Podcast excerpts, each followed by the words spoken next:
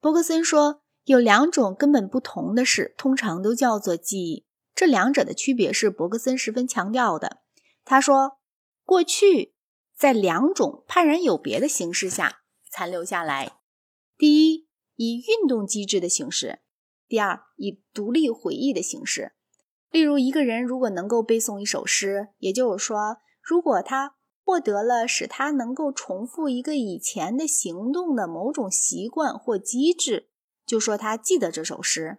但是至少从理论上讲，他满能够丝毫不回想起以前他读这首诗的那些时机而重复这首诗。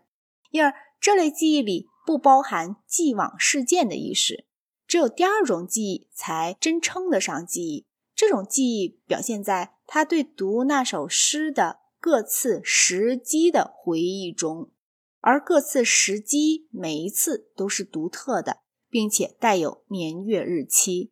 他认为，在这种场合谈不到习惯问题，因为每个事件只发生过一次，必须直接留下印象。他指出，从某种意义上讲，我们所遭到的一切事情都被记住，但是通常只有有用的东西进入了意识。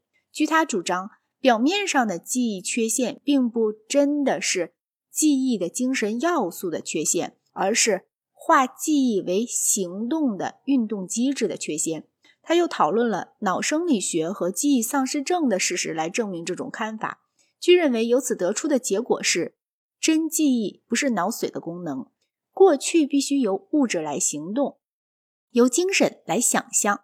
记忆并不是物质的发散。的确。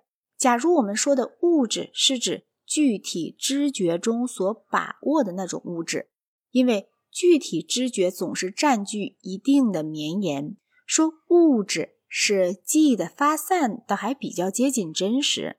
从原则上讲，记忆必定是一种绝对不依赖于物质的能力。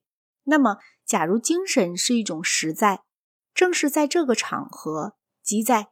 记忆现象中，我们可以从实验上接触到它。伯格森把纯粹知觉的位置放在和纯粹记忆相反的另一端。关于纯粹知觉，他采取一种超实在论的立场。他说，在纯粹知觉中，我们实际上被安置在自身以外，我们在直接的直觉中接触到对象的实在性。他把知觉和知觉的对象完全看成是统一的，以致他几乎根本不肯把知觉称作精神的事。他说：“纯粹知觉为精神的最低一级，无记忆的精神，它实在是我们所理解的那种物质的一部分。纯粹知觉是由正在开始的行动构成的，其现实性就在于共能动性。